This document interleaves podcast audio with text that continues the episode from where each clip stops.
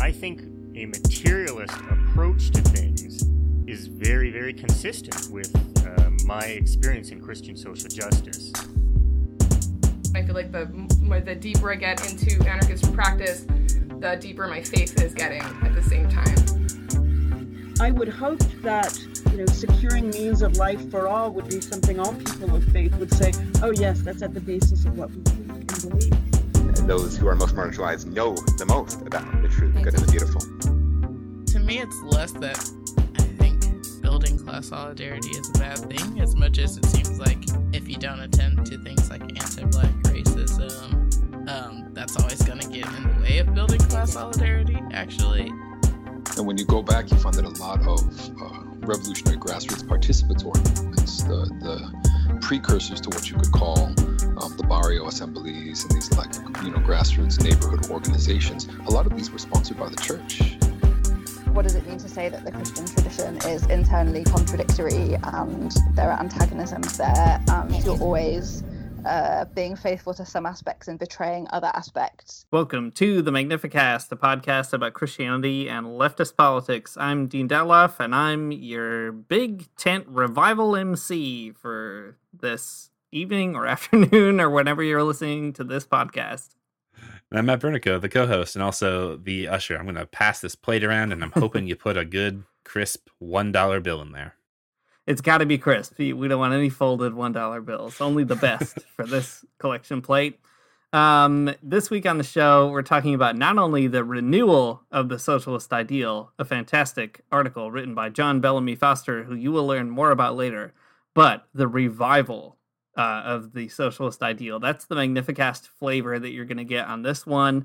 Uh, we're bringing all our big tent Christian revival energy. We're going to get people pumped up about socialism. We're going to talk about what it actually means. We're going to bring you back to the heart of socialism, if you will.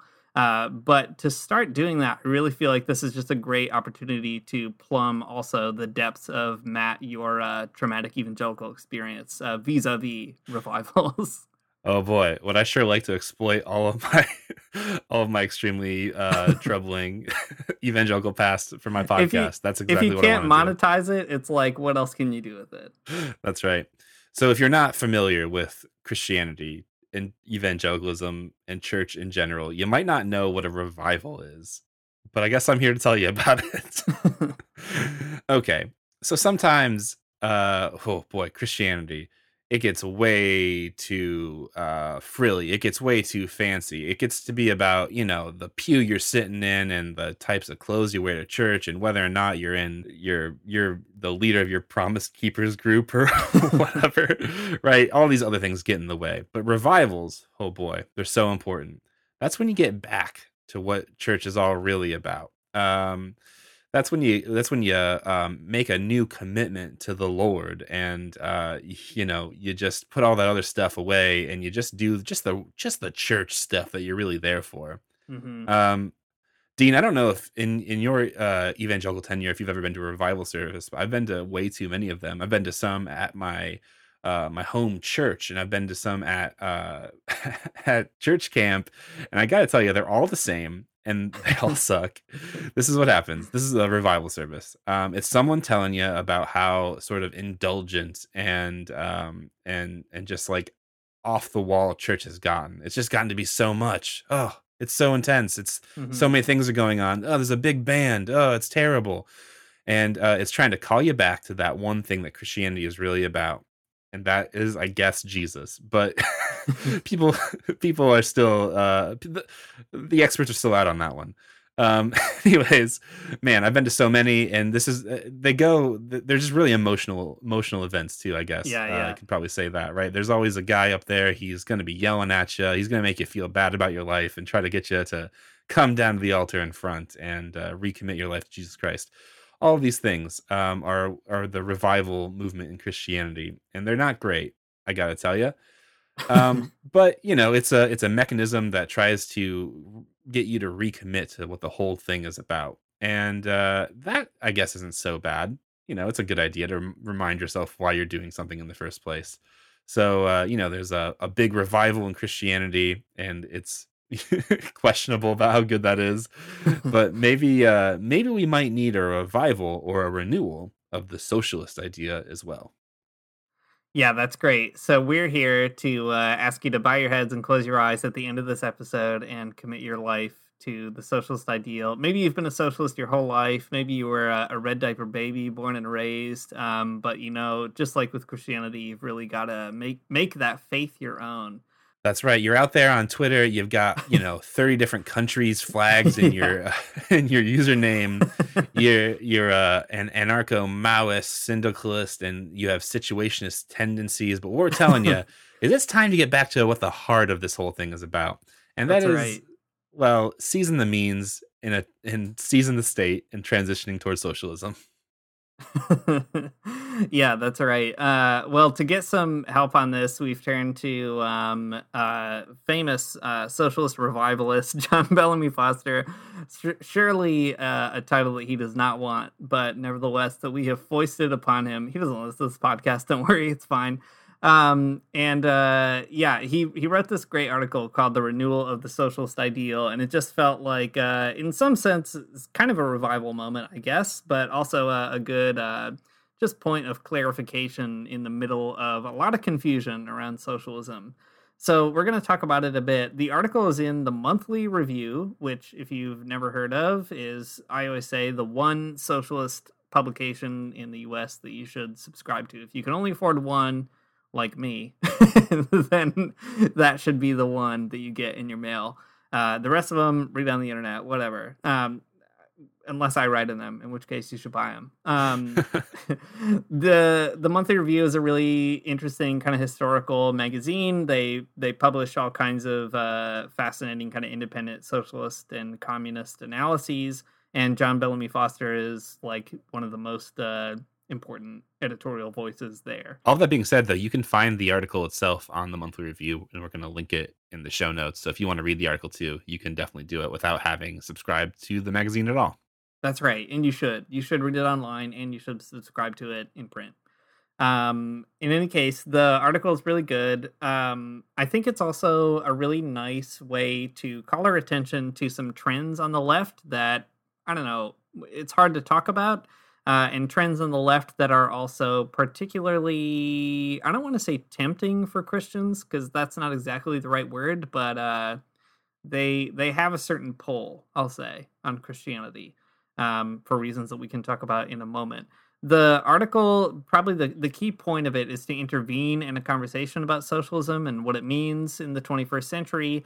You know lots of people are talking about how socialism is no longer a dirty word. You know since at least 2016 it's become a, a kind of almost a meme in many respects. And that's gotten a lot of people um, which is great uh, thinking about socialism for the first time but the danger of that of course is then uh, it's hard to sort of sort out what we're really talking about and socialism becomes a, a cipher for all kinds of other things and so uh, again john bellamy foster is just going to call us back to the heart of worship here um, so let me start out with one quote that I think will give us a chance to dig into this a little further, and then we'll we'll talk about socialism, and we'll we'll get some help from JBF uh, as a way to um, get some themes on the table. So he writes here: a major obstacle in formulating strategic goals of socialism in the world today has to do with the 20, 20th century socialism's abandonment of its own ideals as originally articulated in Karl Marx's vision of communism. To understand this problem, it's necessary to go beyond recent left attempts to address the meaning of communism on a philosophical basis, a question that has led in the last decade to abstract treatments of the communist idea, the communist hypothesis, and the communist horizon by Alain Badiou and others.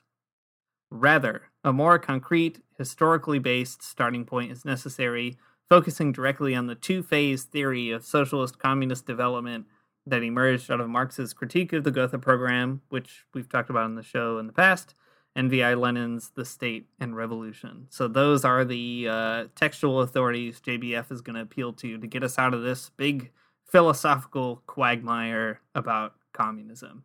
So, Matt, I'm going to turn it over to you. Um, why do you think uh, it matters to sort of talk about this weird um, philosophical conversation around communism and what does it have to do with Christianity? Yeah, I think it's a really helpful um, intervention, especially for people in North America. Um, I mean, I, I, Dean, I know that you and I are alike in this, but you know, both of us are not like, you know, we're not formed in the the struggle, in the class struggle necessarily, right? Uh, we're we're not uh, we're not socialists, we're not communists, we're not people on the left because of like um, some kind of engagement with an intense class warfare. I think both of us kind of got here through philosophy, or you know, and and Christianity to a large extent. So I think this is help, a helpful introduction um, or a helpful intervention because it kind of uh, reminds us that uh, yeah, the Alain Badious of the world and the Zizeks of the world are like I don't know, they're fine, but they're not like the uh, they are not the point of socialism. Right. Yeah, I think too. Um, you know, Christianity. The reason I used that word temptation earlier is that I think Christians we have a a, a great um, capacity to convince ourselves that we're extremely radical through rhetoric alone, right? Uh, you can say a lot of radical things and sound very radical about the kingdom of God and breaking in the world or or whatever it might be, and uh, no, I, I wouldn't disparage that. You know, like uh, the rhetoric is important, it's powerful, etc but I think that tendency also leads us to um, find like cognates or fellow travelers in philosophy, and this is certainly the case in my in my own uh, history, right? Like as a young Christian evangelical at the time, um, thinking about what it means to be a Christian in the world, you stumble upon someone like Slavoj Žižek, and he's also talking about Christianity and communism. And the next thing you know, uh, you have some wild opinions about communism and capitalism. Uh, You're out there reading is... Hegel, being yeah. led astray right into the arms exactly. of the devil. That's right. That's right. The Satanic Panic uh, is not. They had it wrong. It's not D and D. It's uh, it's Hegel for sure. Um, yeah. Uh, what I mean though is, you know, you can you can read your way into communism and socialism, and I think that's fine. Like, I don't know. We shouldn't um, complain about how people get in the door. Again, a great revivalist uh, trope. uh, whatever gets you into this tent is totally fine. Um, but once you're here, we want to we want to get down to the heart of the matter. And I think for that, you do um, have to sort of take this challenge seriously. Yeah, I think that's right. So, I mean, you know, um, we, we have this tendency to think about socialism as, I mean, I don't want to be mean to people. Again, like but sometimes uh, you know it can become a type of identity politics within itself right that you want to you want to craft a really particular socialist persona online or mm-hmm. whatever mm-hmm. and uh and that's you know fine i guess but like that's not really what it's all it's not really what it's all about man i i don't think that i'm gonna get this episode without having more extremely worrying flashbacks um okay but uh, yeah, so John Bellamy Foster, he kind of starts in on the conversation, just just asking like the big question, right? So socialism, like you said, Dean, is not like a dirty word anymore, and people are getting excited about it and they're interested in it, uh, you know, because of Occupy Wall Street or because of Bernie Sanders or because of I don't know whatever else is kind of going on in the mm-hmm. milieu of like North American popular politics. Uh, but he asks this question If socialism is seemingly on the rise again in the context of the structural crisis of capital and increased class polarization, the question is this What kind of socialism is it? In what ways does socialism for the 21st century differ from socialism of the 20th century? It's a fair question. Um, so, you know, like what exactly is the socialism that we're doing now? He, he kind of goes on uh, in the essay a bit uh, casting some aspersions at the um, socialism, uh, you know, as social democracy of like Bernie Sanders types of people or, or whatever. Um, he doesn't have a whole lot of uh, hope in that. And uh, I don't know. I don't want to be too pessimistic about anything. Bernie Sanders is fine for who he is. You know, the DSA is is fine for what it is. Sometimes it's you know very good. Sometimes it's not. But anyways, um, JBF is, wants to go on and tell us that you know we can um, we can we should probably pay more attention to um, Marx and Lenin, and and especially read through the um, th- read read through the perspective of like popular people's movements in you know the pink tide in latin america and like chavismo and these types of things you know?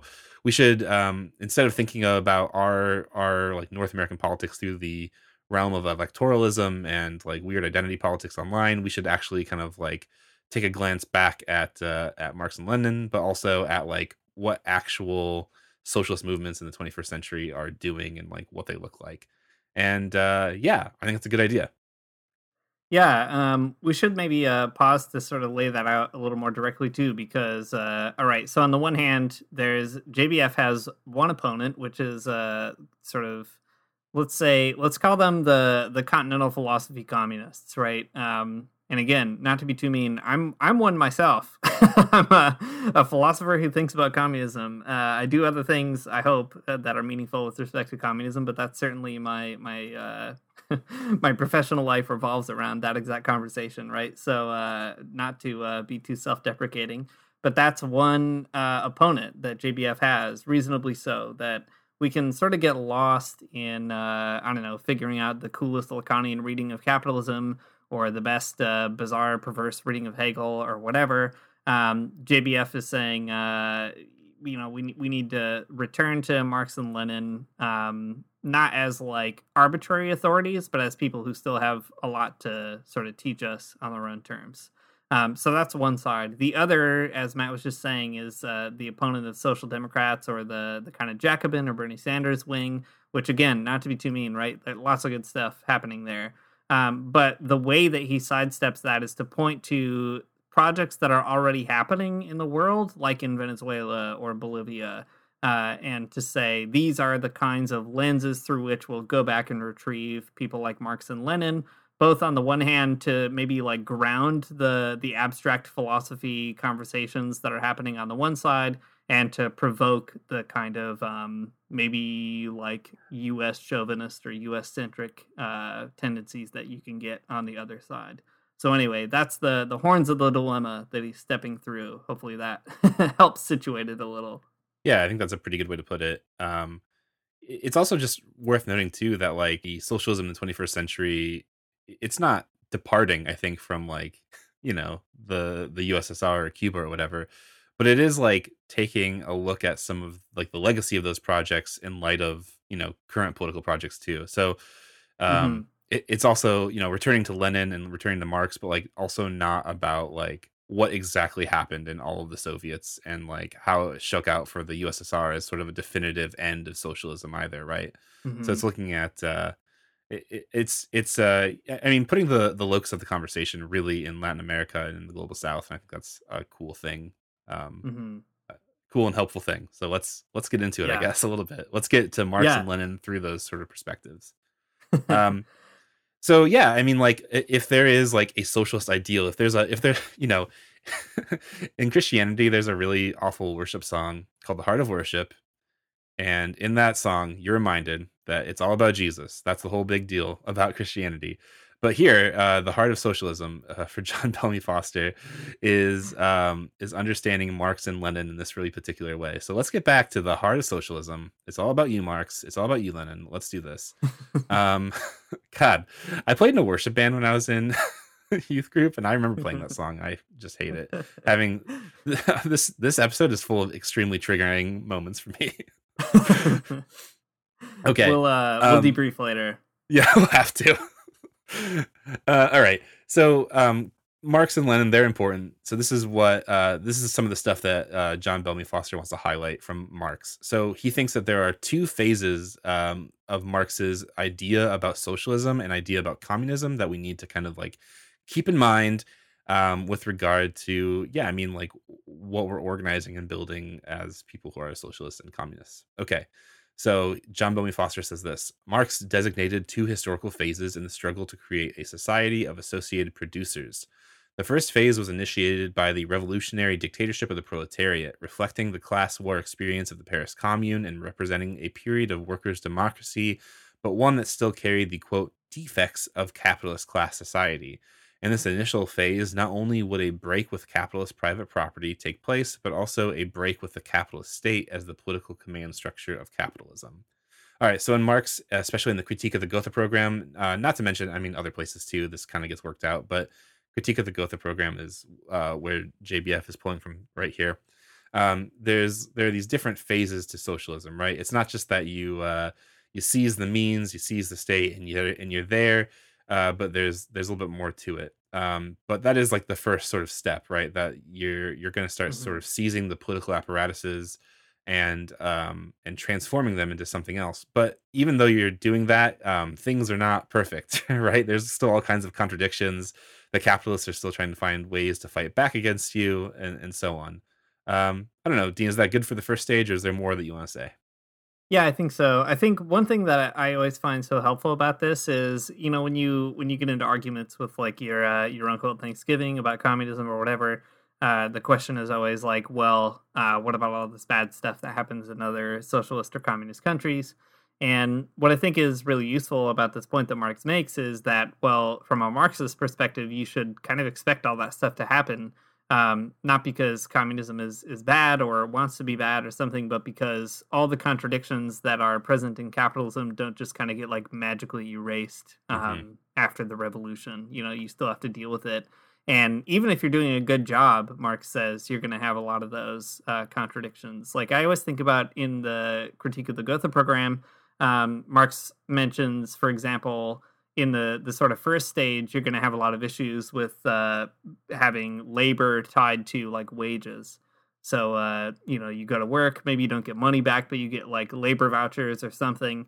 Um, but Mark says even this isn't sort of uh, the best situation because what about people who can't work? And what about trying to take care of people who whose whose worth as human beings isn't tied to their labor all that kind of stuff so all that to say, um, what Marx does that I think is so good and so helpful to communists is to say, yeah, um, we're not fighting for uh, utopia tomorrow. We're fighting for utopia in like maybe a few generations at best, if you're lucky, right? The, all these contradictions are still going to be there. I think that's right. Um, you know, like a revolutionary moment in this sense is like someone throwing the brakes on a car that's moving very fast and uh, the Mm-hmm. inertia is still going to carry you through the front of your windshield, and like it's Mhm. going to suck very bad. um, Yeah. yeah, I'll- I think that's a good way to put it, though, Dean. Like it's it, all these problems are still there, um, and uh, now you're just going to deal with them in like a different way. So you have to kind of sh- figure out how that's going to work. Um, so that's what Marx calls uh, the first phase. Or, I'm sorry, that's what Jeremy Bell. That's what JBF calls the first stage. Um, I mean, it's Marx's first stage too, but that's the taxonomy that JBF is kind of putting onto things here. Um, okay, so then there's the second stage. This is the second part of Marx that's also that you know should be the heart of the socialist idea. Um, he says this in the later higher phase of the transition of socialism slash communism not only would property be collectively owned and controlled but the constitutive cells of society would be reconstituted on a communal basis and production would be in the hands of the associated producers in these conditions marx stated labor will have become not a mere means of life but itself the prime necessity of life Production would be directed at use values rather than exchange values, in line with a society in which the free development of each would be the condition for the free development of all. So you move from this like uh, sort of tumultuous and uh, you know uh, situation riddled with contradictions toward the resolution of those contradictions in communism where uh, people are socialized differently the whole idea of labor is kind of flipped on its you know flipped and it's different um you know the the society is is geared toward the um the free development of each by the condition of the free development of all which is a great uh, a great turn of phrase i think um Mhm. so there you go you get these stages of of moving from socialism to this like you know uh kind of tumultuous thing toward the resolution of that conflict. And uh yeah it sounds pretty good. The, these phases i don't know. I mean i for i think they're like a helpful taxonomy. Um elsewhere marx kind of frames these not as individual sort of like moments but you know one continue the continuation of one big struggle. Yeah, yeah. um in the german ideology marx talks about this struggle as like this this is what communism is itself. It's the abolition of things you know? Um but uh you know fine you want to put it in a taxonomy? That's let's do it. Let's put it in phases. I don't care. I'm up for it. Yeah, that's right. I mean, uh, Lenin in the State and Revolution, which we can talk about in a minute, uh, complains uh, about um, making too harsh a distinction, but sort of admits that okay, well, maybe it's heuristically useful or yeah. contextually useful to do it. Um, you know, he he like admits that okay, fine. If you have to talk about it like this, then this is how we'll talk about it, uh, which is okay. I think right. It's okay to um, break these things down as long as we understand that um, they're more complicated on the ground. Uh, one thing that I always comes to mind when we talk about the two stage thing here is actually uh, something we talked about a long time ago in Fidel and Religion, um, which, for those who don't know, it's a book where Fidel Castro talks with a Dominican priest, Frei Betto, about religion. And in it, there's this great moment where uh, they're talking about the revolutionary character of Christianity.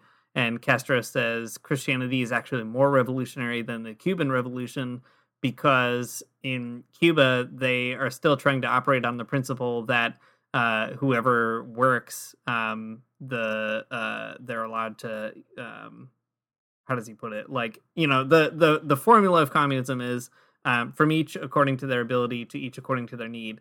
Uh, says in Cuba they they've got the from each according to ability piece, but they don't yet have the to each according to their need piece. And he says that's the sort of uh, Christian revolution because that phrase derives from uh, the the Bible. And to me that's always like a, a great salutary moment for like how christians could kind of engage this sort of theory of socialism is to say that's the place that we're going toward uh, but not necessarily the place that we're at right now Yeah, that's right. Um, yeah, that's cool. I kind of forgot about that part and Fidel and It's crazy but now brain. I'm reminded. And I'm I'm happy about it. um, so uh, just adding a little bit from Lenin here.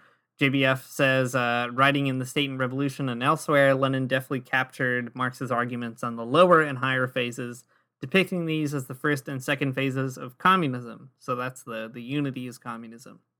Lenin went on to emphasize what he called the scientific distinction between socialism and communism, whereby what is usually called socialism was termed by Marx the first or lower phase of communist society, whereas the term communism, meaning complete communism, was most appropriately used for the higher phase. So again, just kind of emphasizing that this is a, an analytical distinction, but like you were just saying, Matt, it's part of a, a, a continuous um, struggle toward communism. Yeah, it's good. I think it's good. I mean, either way you want to break it down, it's fine. Um, I, I think this is like, you know, okay. So Lenin's, I mean, taxonomizing it in this way, or like, you know, making it a heuristic is fine. Um, I think the the mistake though is to be very rigid about these heuristics because, um, Yeah. you know, like nowhere does do things work out so neatly. you, you can think about the, I mean, the Russian Revolution. It, you know, it's very messy, and even like in reflecting on the Russian Revolution, a ton of Marxist theorists like Gramsci were like, well, it didn't happen in the usual way. It didn't happen in like the Marxist way of like, you know, first you have capitalism, now you have this like other higher stage of socialist struggle. You know, it didn't work out exactly in that format, right? Or even if you Mhm. think about um like the Zapatistas or something like that, right? It doesn't work out exactly in this way. It's like it's completely sort of along these other you know, it's some of these lines work out and some of these ideas can kind of be fit in, but in other ways uh it's just a lot messier on the ground. And I think embracing that uh that struggle doesn't always come in these neat phases is great. Is a good idea. Um hmm when we're kind of thinking about the the ways that I mean, not not only do like movements kind of present themselves historically, but how how like we're working within movements right now, you know, that might be building um you know, institutions that might be good for socialist struggle or, or whatever. Um it's just all complicated is what I'm trying to say. yeah, I think that's right. It's important to emphasize that because again, you can get sort of bogged down when you argue with your uncle at Thanksgiving about uh, you know purity narratives, right? That uh, every social society has to sort of do everything right all the time, or it's sort of nothing. Um, Mhm. and you know, it's not not to excuse all the very bad things that do happen in social societies, but just to say that uh, these are also things that Marxists sort of expect. You know, um, one one good thing about Marxism is that it is not a story that's like really neat and tidy. Um, it doesn't tell you that uh, you know um, as soon as our side wins, everything's going to be fine, right? Because that is the story that you often hear from capitalists, for instance. Mhm. Uh, and Marxism is like, well, it's just going to stay complicated, but maybe a little bit differently. so uh, Right. you can admit that and not worry about it. Right it's just like yeah you know the thing about socialism is it's just uh picking up and acquiring more expansive tools along with the struggle to wage the struggle even further Yeah. um so yeah i think that's right it um hmm. you know it'd be nice if it was is as utopian as everyone wants to make it out to be you know it'd be nice if you just had to you just had to do the socialist things and then socialism is, is here and it's like good and easy but it's not ever Um, Mhm. I mean, the history of every example of any of any socialist projects is there to tell you that, right? Like you're gonna do something cool and and like you know um, seize an institution or seize a part of the state or whatever, and then there's gonna be you know massive repression and like um, you know either from the local state or from like the global community or or whatever. People don't like it when you when the workers in some way are empowered to uh, you know dictate the way their life works. Right. Yeah, that's exactly right. Well, um, with all this complication in mind, uh, again, the the best part about this article is that it doesn't sort of leave us in the the speculations of theory uh, necessarily, or kind of get us stuck in like figuring out the right analytic formula. But it's asking questions about what does it mean to think about all this stuff in the present moment in the 21st century. And JBF says, I think quite rightly, the only way to build socialism in the 21st century is to embrace precisely those aspects of the socialist or communist ideal that allow a theory and practice radical enough to address the urgent needs of the present, while also not losing sight of the needs of the future. If the planetary ecological crisis has taught us anything, it is that what is required is a new social metabolism with the Earth, a society of ecological sustainability and substantive equality. Uh, what I think is really important here is that, um, first of all, we're trying to sort of track the continuities, but also the discontinuities between the previous century and this one. Um, but secondly, with an eye toward not just like looking toward the past all the time, looking toward whatever happened in the Soviet Union or what's happening in, I don't know, other revolutionary situations, but specifically thinking what does it mean to think about socialism or communism in light of the crises that we know are you know not far on the horizon or in fact already present right with wildfires all over whatever the western uh, part of north america or uh, you know all kinds of people who are already displaced as climate refugees in some of the poorest parts of the world uh, those are sort of the the testaments to the future questions that socialism is going to have to address, and also the the sort of uh, reminder that this is um, an immediate need that we need to address, you know, as quickly as possible. And I think raising the stakes in that way is a, a better way of formulating socialism and communism that gets you out of like both the the speculative trap of just like philosophizing about it all the time but also the the sort of trap of history of being like I have to figure out exactly what I think about everything with respect to the Soviet Union or I can't like move forward. Right. I mean, it pushes you to kind of like invest and kind of learn and know about like contemporary struggles too, right? Like Mm-hmm. you, you know, you, you can learn a little bit about the Soviet Union and and realize that like uh industrialized agriculture is probably not going to get not going to strike that right social metabolism with the earth right Yeah. the uh Right. the productivism of like factory farming isn't good for anybody um and, you know and and realizing that and then like turning to look at like what socialist projects have kind of done in response right you see some different things emerge like agroecology in cuba or agroecology with the mst in brazil these types of examples are are ways that socialists have like uh you know they've adapted what socialism might mean for the 21st century right? Like what does it look like to start like seizing the means of production in sense of like you know uh holding a, a, a- getting a constitutional amendment to be able to like you know use land that's not being used right? That's a that's a good um a good movement of that first stage of socialism but it doesn't Mhm. look exactly like uh you know the seizing of the state apparatus in in 1917 or whatever right it's a different sort of look and um but but still like very important Mm-hmm. Mm-hmm. Yeah, I think that's right. Um, the the question of what does it look like is a really difficult one, obviously, and one that nobody can answer in a speculative way, but one that we can sort of think about with respect to how it looks. And I mean, Matt, you're already pulling us in that direction by thinking about the MST or or Cuba. We could think about places like Venezuela. Um, I think this is what is so compelling to me about the work of Marta Harnecker, for instance, that we talked about just recently on the show, is that she's constantly pulling from demonstrable places in the world, right? It's not just speculation or just theory or logic. It's like, well, here's how it's actually happening in Ecuador or somewhere else. And JBF is also very sensitive to that. I mean, he worked closely with Marta Harnecker, all that kind of stuff. Um, and he has two sort of things here that I think are useful to think about with respect to how socialism, how we might think about it now. So he says, To be successful, a revolution must seek to make itself irreversible through the promotion of an organic system directed at genuine human needs, rooted in substantive equality and the rational regulation of the human social metabolism with nature. So that's one piece. We'll come back to it in a minute. The second is he says Marx's conception of communism demands a change in the constitutive cells of society, which can no longer consist of possessive individuals or individual capitals, reinforced by a hierarchical state, but must be based on the associated producers and a communal state.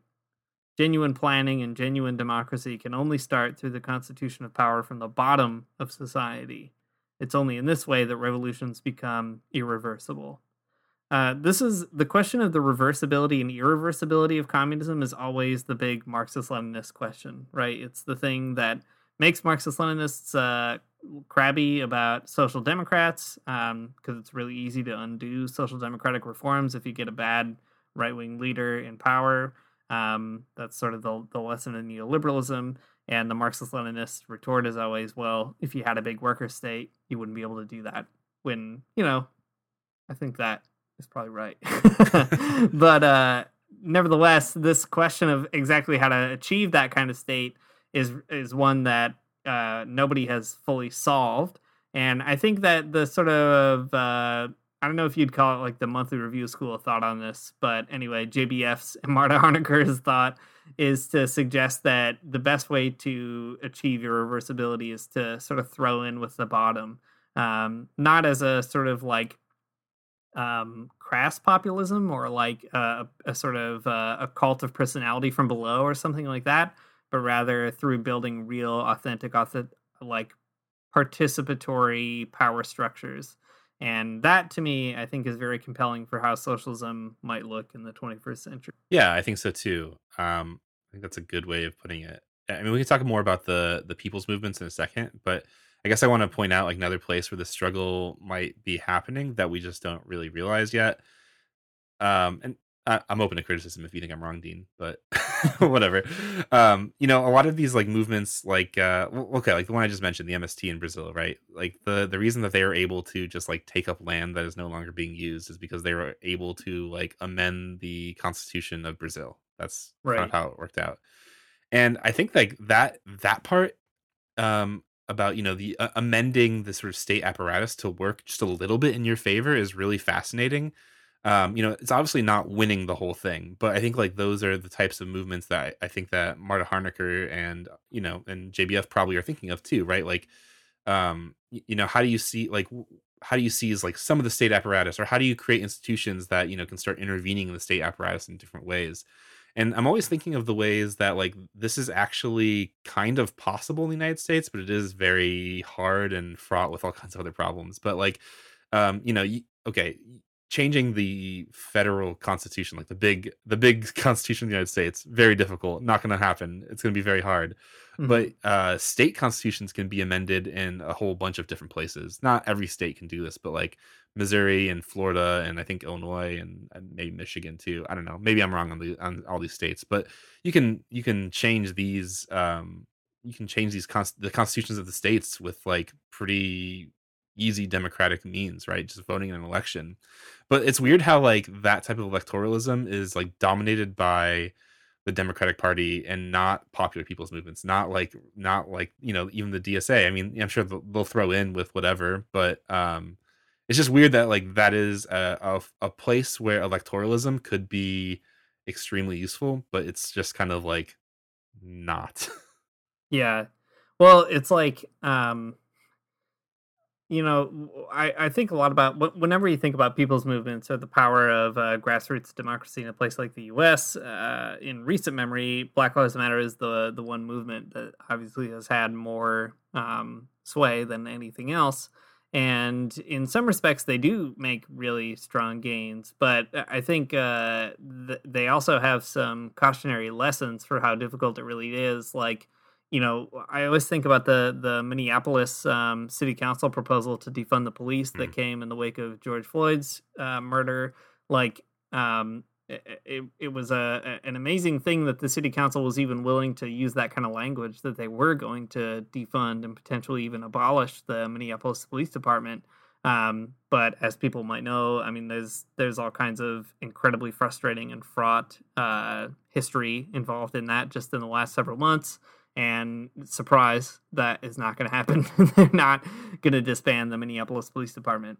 Um, which is all to say, like, people's movements are the kinds of things that actually can get people to start talking about incredibly imaginative and wild policy proposals. Mhm. But they're also the kinds of things that, like, if you don't have them built into real organizational structures that last for a very long time, like the MST, um, you have a hard time sort of exercising that will, which is not a not a knock on Black Lives Matter. There's lots of people who are doing exactly that work there. Um, but just to say that, like, if you wanted to proliferate people's movements, um, you would have to do quite a lot of work to build sort of uh, the apparatus you would need to maintain those a lot longer. I mean, that's that's the argument I think at the end of the day for something like a communist party, which I think is pretty compelling. Um, but in any case, it's a, a big challenge in a place like the U.S. or a place like Canada.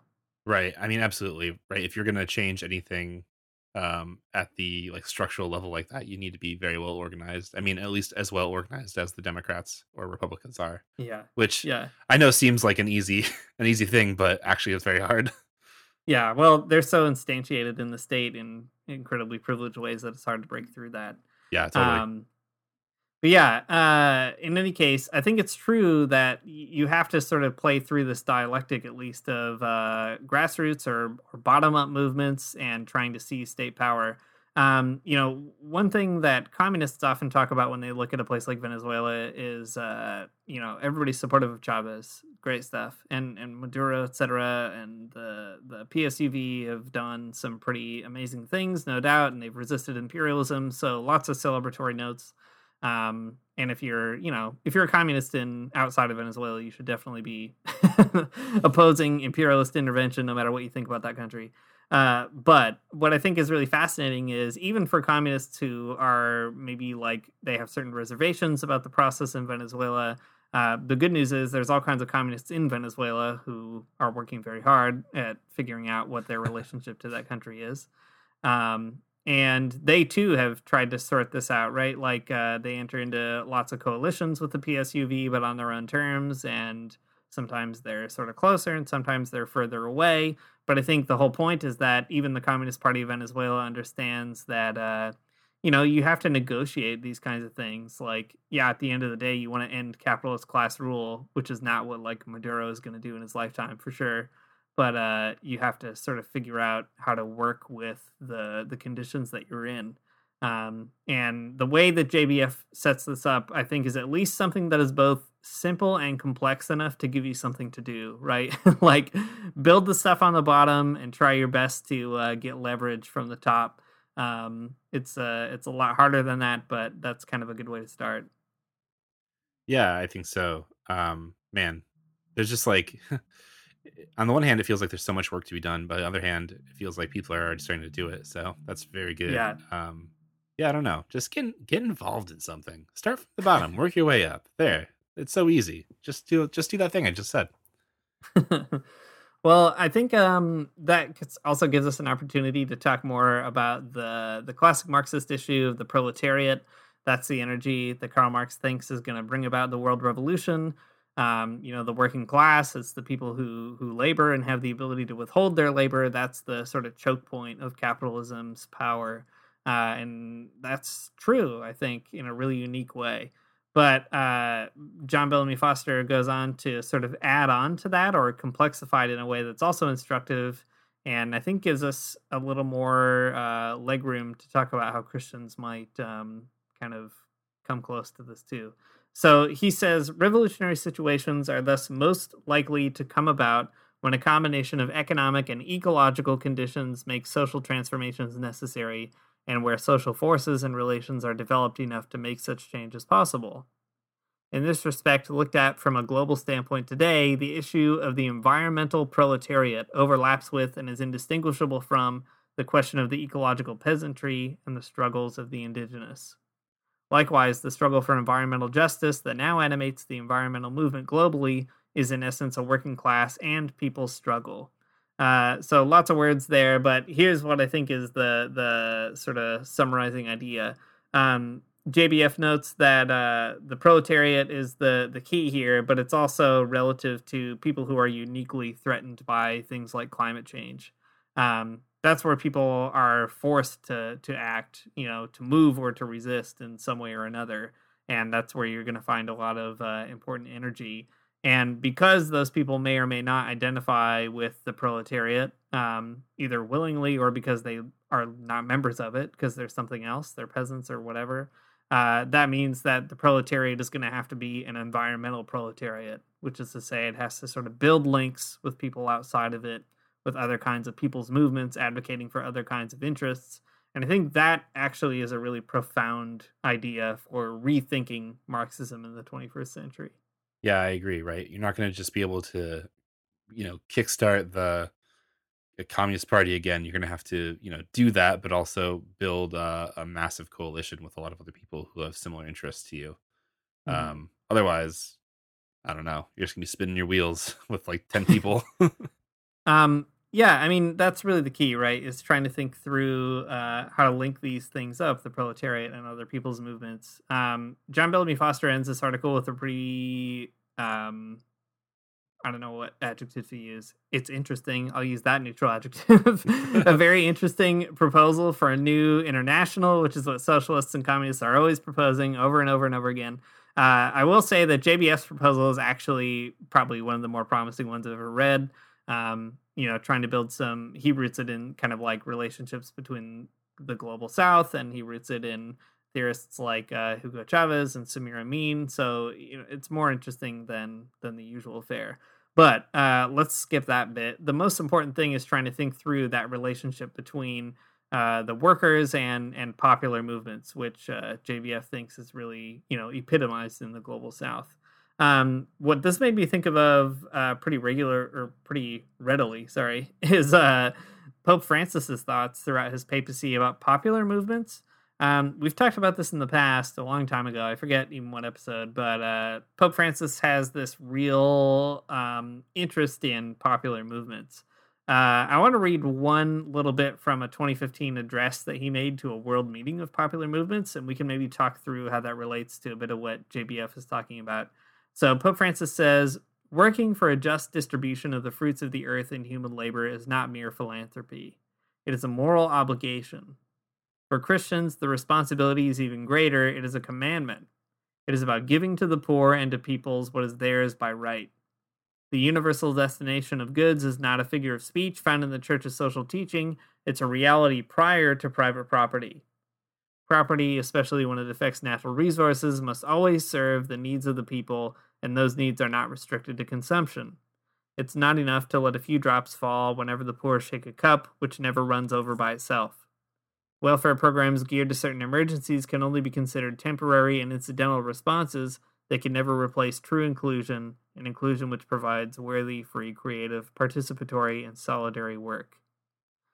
Along this path, popular movements play an essential role not only by making demands and launching protests, but even more basically by being creative.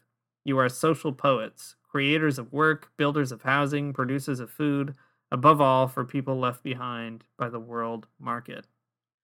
Uh, how you could ever read this and come away capitalist is not clear to me, but uh, I think it really sort of provides a, a, a, sort of Christian entry point into exactly what JBF is saying that uh, we need to find a way to build real links between the working class and popular movements, but those links are kind of present already, right? Like, uh, these are are natural links built by people who experience themselves as both social poets in Pope Francis's words, and maybe experience themselves as being on the wrong side of the market. And uh, I think it's important to sort of pay attention to when Pope Francis is saying that because he does give us a, a way in, I guess, as socialists trying to think through uh, how to demand something beyond just uh, the renewed welfare state or something like that. Yeah, actually, I really appreciate that um you, you know throwing that in there right? It's not just that uh you can't get you can't get to um, a good christian response through philanthropy and you can't get there through welfare programs either. It has to be like a rethinking of the market altogether. It has to be a way of rethinking like the way that resources are kind of dealt with um, i think that's a pretty a pretty powerful uh, framing for um, you know the the way that we think of people's movements and like what political goals even are. Um, Mhm. It's ambitious, but like exactly right.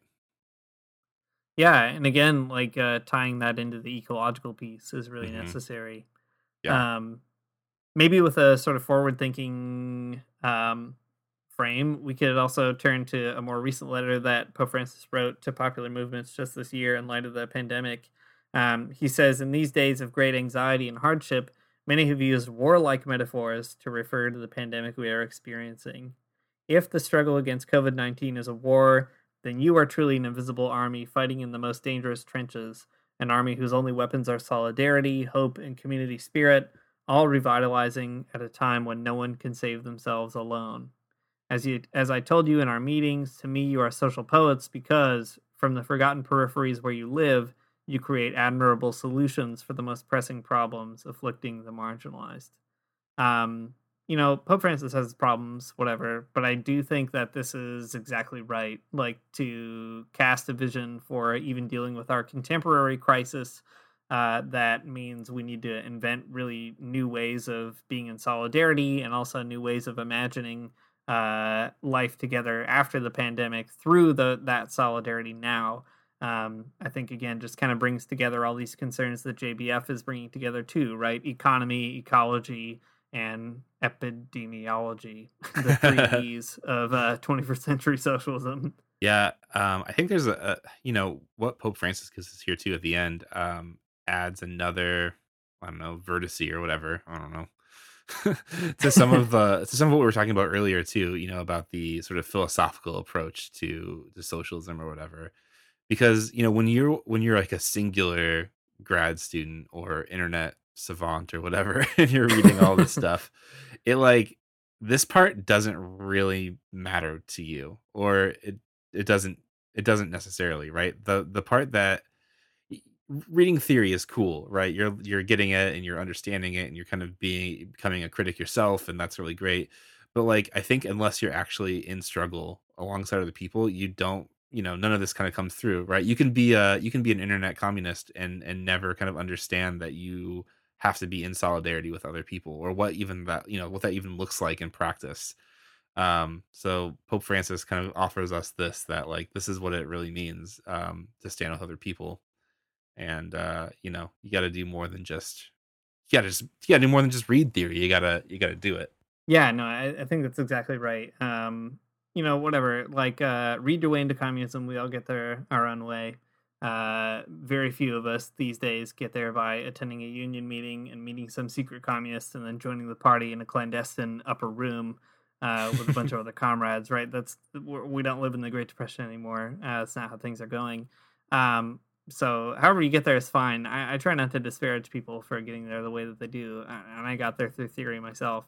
Um, but it is like a profoundly different thing to turn your coordinates away from having the most important interpretation of Hegel or even like a, a text from Marx read through some wild, I don't know, contemporary philosopher to turn your framework from that into, well, I'm trying to pay attention to what's going on on the ground and like, you know, these real kind of people's movements that are all around me that I'm maybe connecting up with or, or trying to uh, observe and, and sort of take stock of um, that really changes the way that you think about socialism in general. And it is telling that both uh, JBF and Pope Francis are sort of calling our attention there. Um, there is a real sort of confluence, I think, between um, what Christianity demands of us in the 21st century and what socialism demands of us too.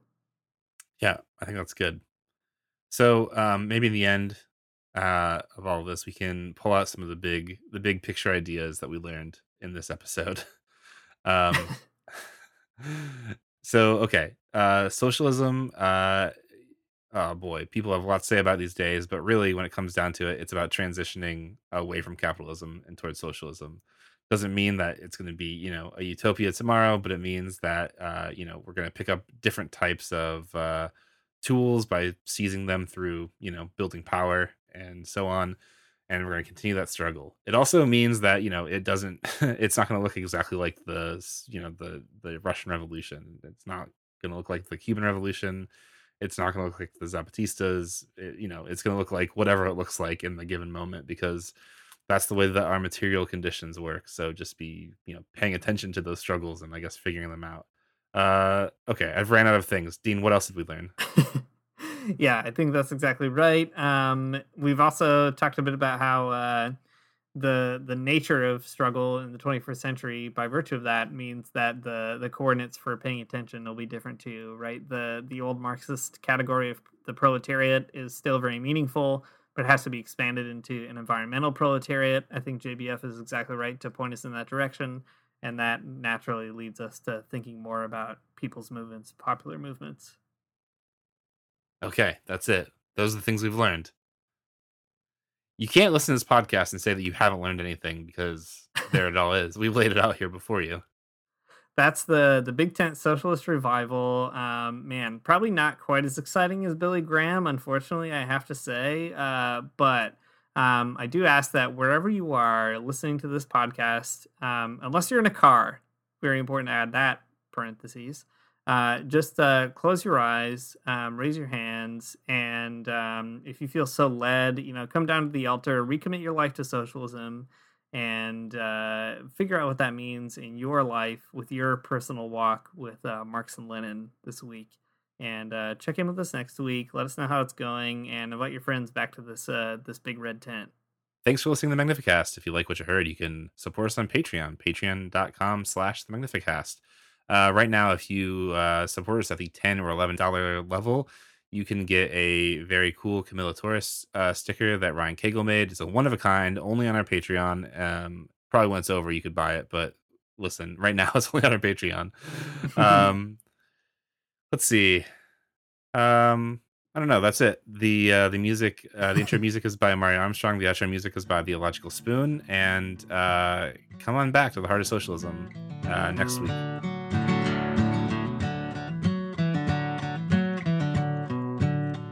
I don't wanna get up for church in the morning, church in the morning, souls alive. Heaven come to earth and there won't be no church. We'll meet down by the riverside. There we'll swim with all creation. Never get tired, never bored. Don't worry, someday there'll be no dam between us and our Lord.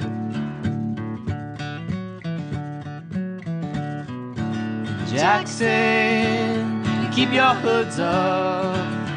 Keep your hoods up and you stay up late. In Jackson, you keep your hoods up. Well, you keep your hoods up and you stay up late. Oh, don't mind a cold night, but might mind if you leave too soon.